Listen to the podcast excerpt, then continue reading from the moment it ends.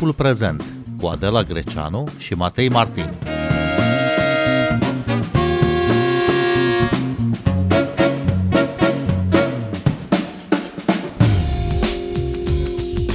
Bine v-am găsit! Noi suntem Adela Greceanu și Matei Martin și vorbim astăzi la sugestia revistei Dilema Veche despre prostie. Invitatul nostru în prima parte a emisiunii este Andrei Manolescu, redactor șef adjunct la Dilema Veche. Bun venit la Radio România Cultural! Bine v-am găsit! E o temă veche, o temă despre care s-a vorbit mult, despre care se poate încă vorbi mult. E o sursă bogată pentru proverbe și vorbe de duh. Ce v-ați propus uh, prin dosarul dilematic despre prostie? Da, prostia e eternă și vastă în același timp și trebuia să ne propunem să ne limităm cumva.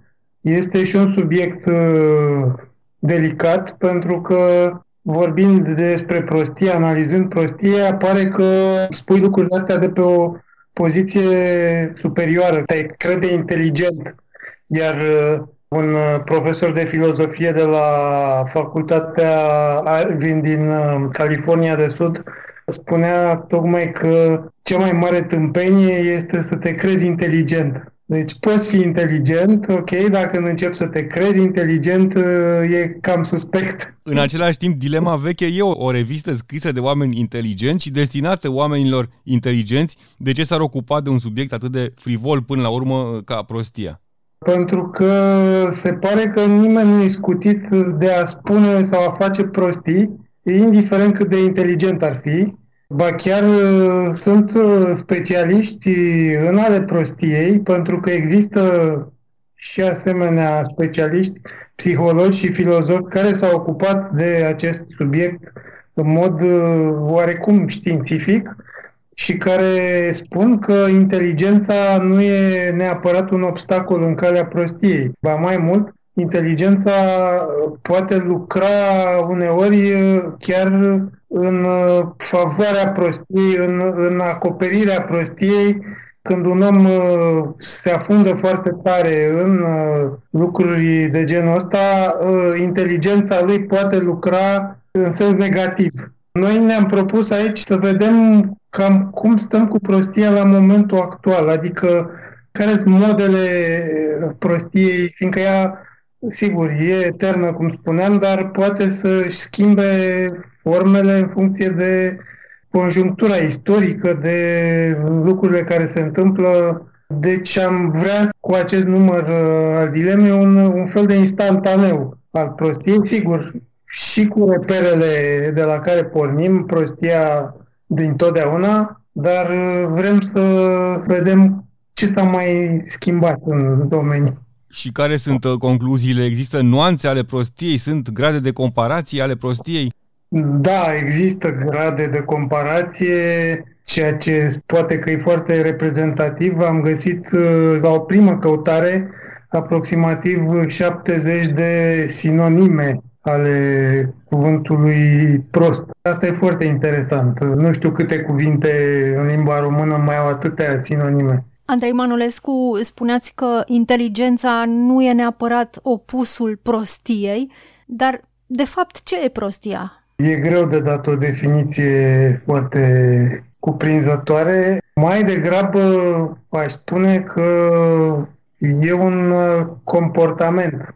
E o inadecvare cumva. Într-un anume moment știu pe cineva care spune că în majoritatea timpului de fapt uh, toți oamenii sunt cam proști și că rare momentele când sunt cu adevărat inteligenți. Acum sunt și proști permanenți, ca să spunem așa.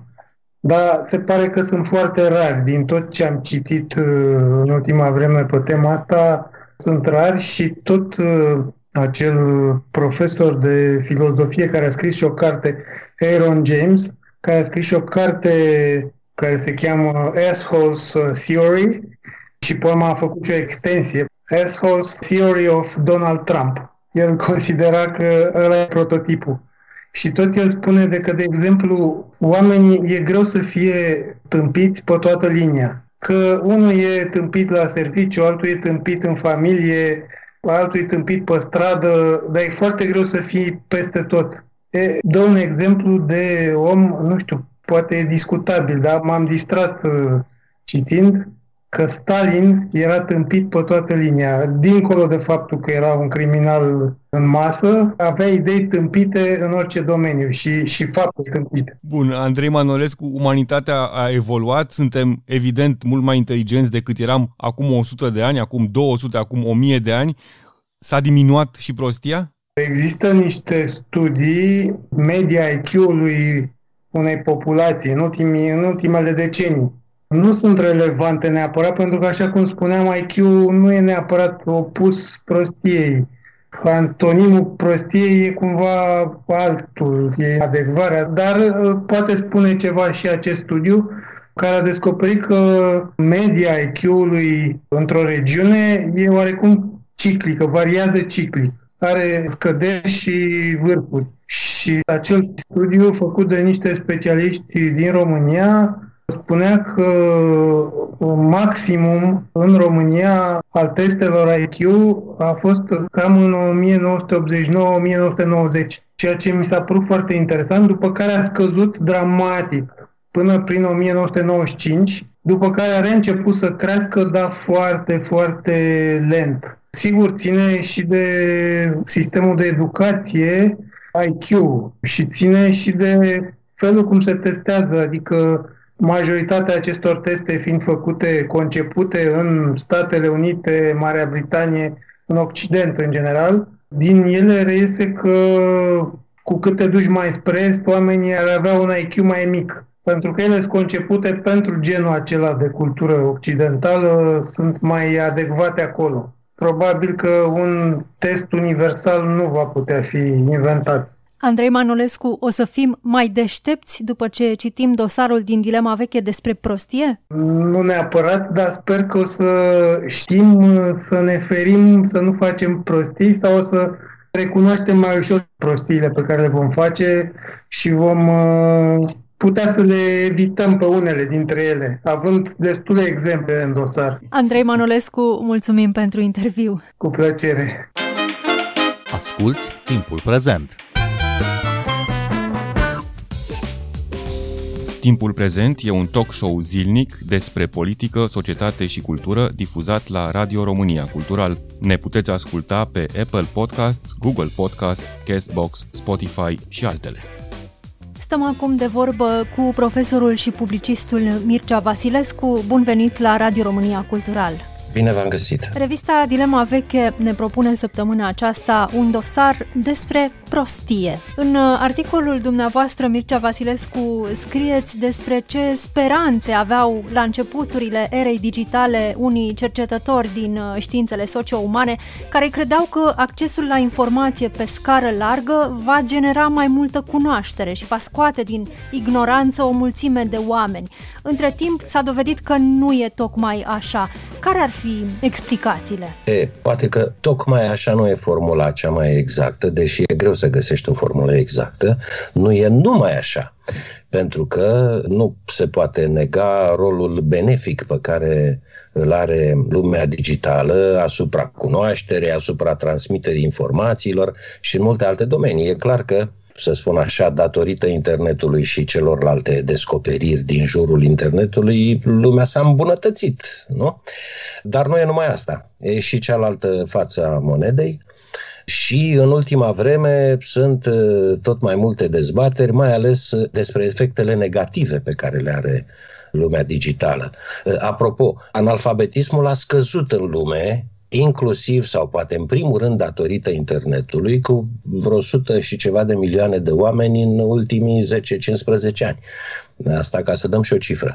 E, dar în ultima vreme suntem tot mai năpăstuiți de problemele pe care le creează în special rețelele sociale, care sunt uh, personajele din avanscena lumii digitale. Nu? Toată ziua, bună ziua, oamenii stau pe Facebook, pe TikTok, pe Instagram, pe nu știu câte alte rețele și au început să apară probleme era cumva inevitabil. E un articolul meu, aminteam de pildă despre faptul că Umberto Eco prevedea încă din anii 90 și ceva că va fi nevoie de o decimare a informației, spunea el, pentru că vor fi pe net site-uri bune și rele, adevărate și false.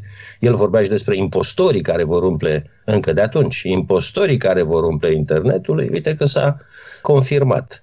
Da, cum zic, deocamdată discuția apare acaparată de problemele pe care le creează rețelele sociale, în primul rând. Dependență, difuzarea de știri false, de teorii ale conspirației, epoca post-adevăr, nu? cum e caracterizată epoca noastră, care, pe scurt și simplu spus, nu înseamnă așa cum multă lume s-ar aștepta în primul rând minciună, nu? Adevăr, minciună.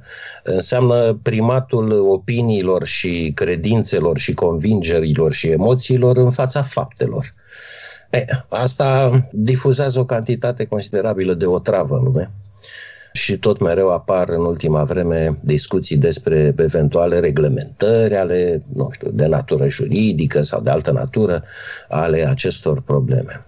Da, tocmai pentru că internetul nu a însemnat doar uh, democratizarea accesului la informație, ci și democratizarea opiniei până la urmă, dreptului și difuzării opiniei. Cum se face că tocmai opiniile cele mai exotice ies cumva în evidență și sunt uh, cele mai accesate sau cele mai accesibile sau cele mai populare? Eu cred că m-ar mai trebui adăuga ceva aici. Da, e adevărat, a democratizat accesul la bun și la rău, la folositor și nefolositor, la toate alea, dar mai e ceva, cred. Rețelele sociale i-au pus pe oameni pentru prima dată în mod direct în fața unei cantități uriașe de opinii, emoții, nu? te duci pe Facebook, stai 10 minute și te uiți așa de sus în jos și ești bombardat de tot felul de chestii, de la poze de nuntă până la știri politice și mai știu eu ce, într-o uriașă dezordine, nu? E mult de înghițit, e mult prea mult de înghițit, e o cantitate enormă exotismele, știrile ciudate, deviaționismele, cum s-ar fi spus în alte epoci, sunt mai vizibile, atrag privirile. În plus există pofta asta omenească de a comenta și de a da mai departe, care e după părerea mea, pură emoție, nu e rațiune.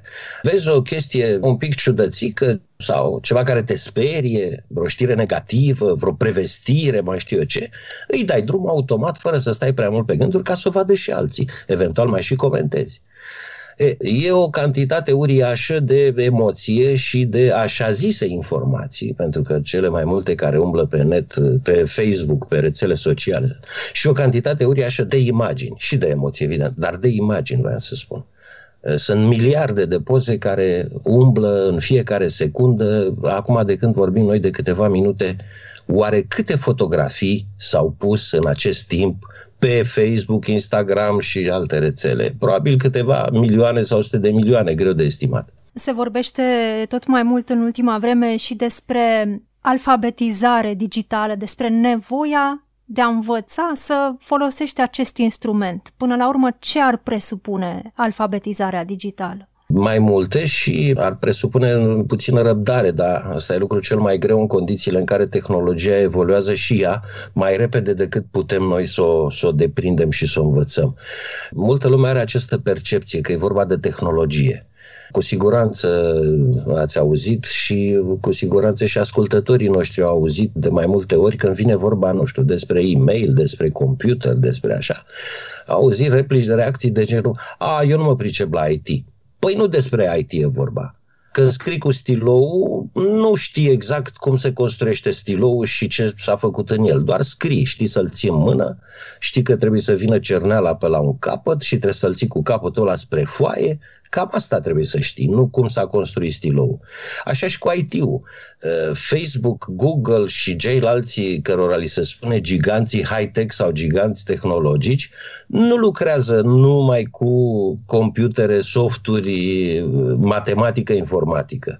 Lucrează cu emoții, lucrează cu multă psihologie, ne duc de nas să dăm like. Deci, cunoașterea acestor instrumente, alfabetizarea digitală, nu înseamnă numai anumite abilități de a apăsa pe butoane, de a da clicuri unde trebuie, de a pune o parolă undeva. Asta se învață de altfel foarte ușor. Și lumea le-a învățat. Sunt oameni care, într-adevăr, nu prea știu ce să facă cu laptopul, dar cont pe Facebook precis știu să-și facă și au făcut deja. Dar când le spui, păi vedeți că școala se face online, ați văzut reacțiile. A, dar pe noi nu ne-am învățat nimeni să ținem cursuri online. E, da, cont pe Facebook v-a învățat cineva să faceți? Mă rog, dar să nu fim răutăcioși. Nu înseamnă deci doar niște cunoștințe de tehnologie și despre instrumentele cu care ai acces la aceste aplicații. Înseamnă cunoașterea lor în profunzime, să știi ce ți se poate întâmpla când te scufunzi în uh, marea numită rețea socială, înseamnă să știi ce e în spatele ei pe cât posibil și să știi că pot apărea acolo lucruri manipulatorii, pot apărea lucruri neadevărate, că te expui uh, unor pericole um, și așa mai departe. Asta înseamnă alfabetizare digitală, să cunoaștem până la capăt ce ne pot face aceste tehnologii, și bun și rău alfabetizarea digitală ne va face deștepți în raport cu această lume virtuală care pare până la urmă un haos? Deocamdată pare un haos într-o oarecare măsură, pentru că încă nu sunt reguli suficiente sau nu sunt deprinse de foarte multă lume. E o întrebare veche asta, dacă ne prostim. Am scris și eu despre ea în articolul din Dilema, așa rapid. Urmăresc de ceva timp toată această discuție a fost un articol celebru al unui autor uh, care se cheamă Nicholas Carr, Is Google making us stupid? Se întreba el prin 2008 și a creat mare vâlvă. După aia a scris și o carte pe tema asta. Depinde în raport cu ce ne considerăm mai proști sau mai deștepți, din câte am mai citit cel puțin, am văzut că oameni care se pricep la chestia asta spun că depinde la ce ne raportăm. În 2018 a apărut un studiu făcut de doi norvegieni care demonstrau că IQ-ul mediu în multe țări e în scădere. Și atunci, sigur, au fost de mari dezbateri în presă dacă suntem mai proști decât înainte. E, am văzut un psiholog francez, un profesor de psihologie care spunea depinde la ce ne raportăm. Generațiile anterioare erau recunoscute ca fiind uh, inteligente, sau mă rog, oamenii din generațiile anterioare erau recunoscuți ca fiind inteligenți dacă aveau niște cunoștințe, niște informații, dacă țineau minte cifre. Ani, dacă la istorie știau uh, anii când au avut loc războaiele sau anii când a domnit cu tare rege și cu tare împărat. E, spunea profesorul, tinerii de azi nu mai au nevoie de așa ceva.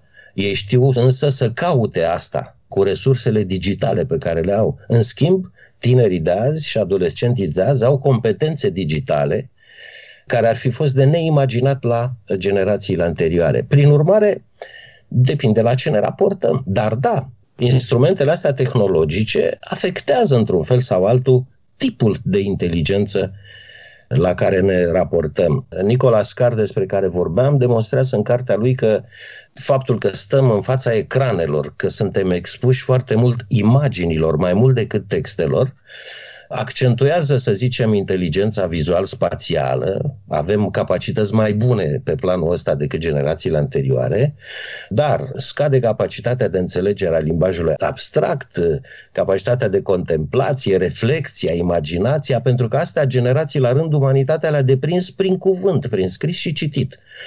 Probabil că acum e o turnură, nu știu ce să spun și nu știu să prezic. Se vorbește de mult despre chestia asta, nu spun nimic nou. De la civilizația cuvântului la civilizația imaginii. Specia umană probabil se va adapta la această nouă civilizație cu câștigurile și pierderile inerente. Da, probabil că ne va fi, generațiilor următoare, le va fi mai greu să înțeleagă anumite texte decât ne-a fost nouă.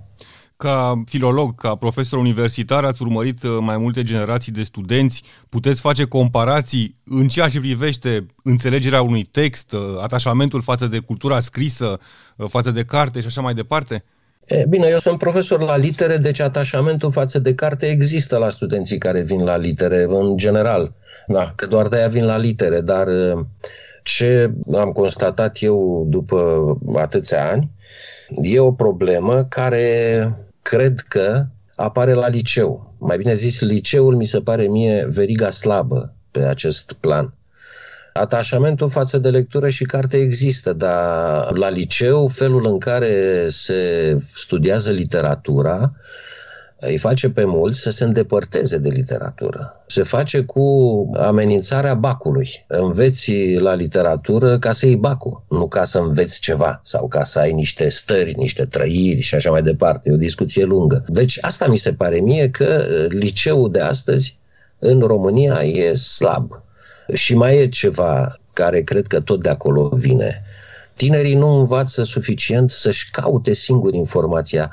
Ei învață să memoreze și să repete, să reproducă ce li s-a spus. Cam așa e structurată activitatea elevului la liceu, cel puțin în domeniul meu al literelor și al umanioarelor, să zic.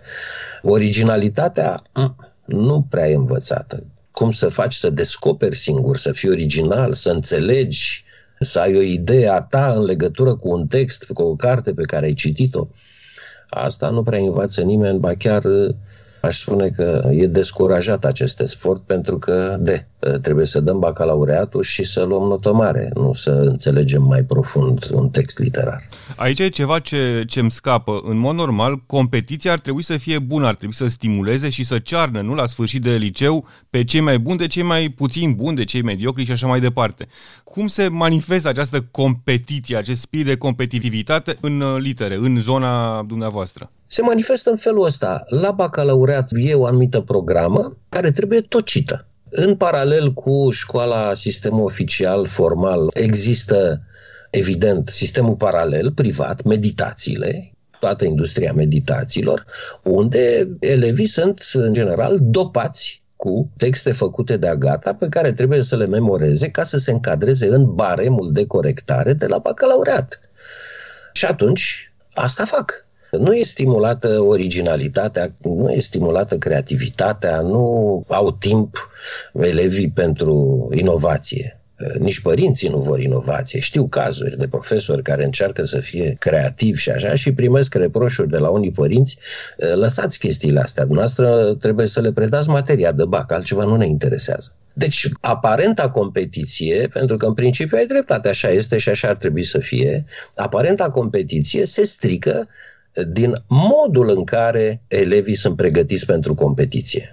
Dar ce lipsește din, uh, din manuale pentru ca la sfârșitul liceului uh, tinerii să iasă cititori mai atenți, mai sensibili, mai competenți? Păi nu din manuale. Manualele sunt mai bune sau mai rele. Lipsește o viziune a programei și lipsește, după gustul meu, răspunsul la întrebarea simplă ce trebuie să facem cu oamenii ăștia, de ce fac ei literatura în școală? Ca să ia bacul? Sau ca să devină niște oameni mai buni? Profesional, uman, moral, sentimental, intelectual și așa mai departe. Sigur că e greu, sigur că da, dar atâta timp cât uh, există această presiune a ideii că Bacul e...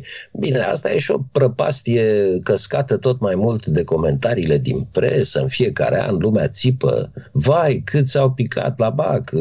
Știți cum, se creează un mare zgomot național legat de Bac. Asta e o presiune în plus de parcă Bacul ar fi un sfârșit. Nu, Bacul e un început, de fapt. În țările care au un bac mai serios, din cât am urmărit eu ce se întâmplă și cum se întâmplă acolo și mai vechi, există o atmosferă pozitivă legată de bac.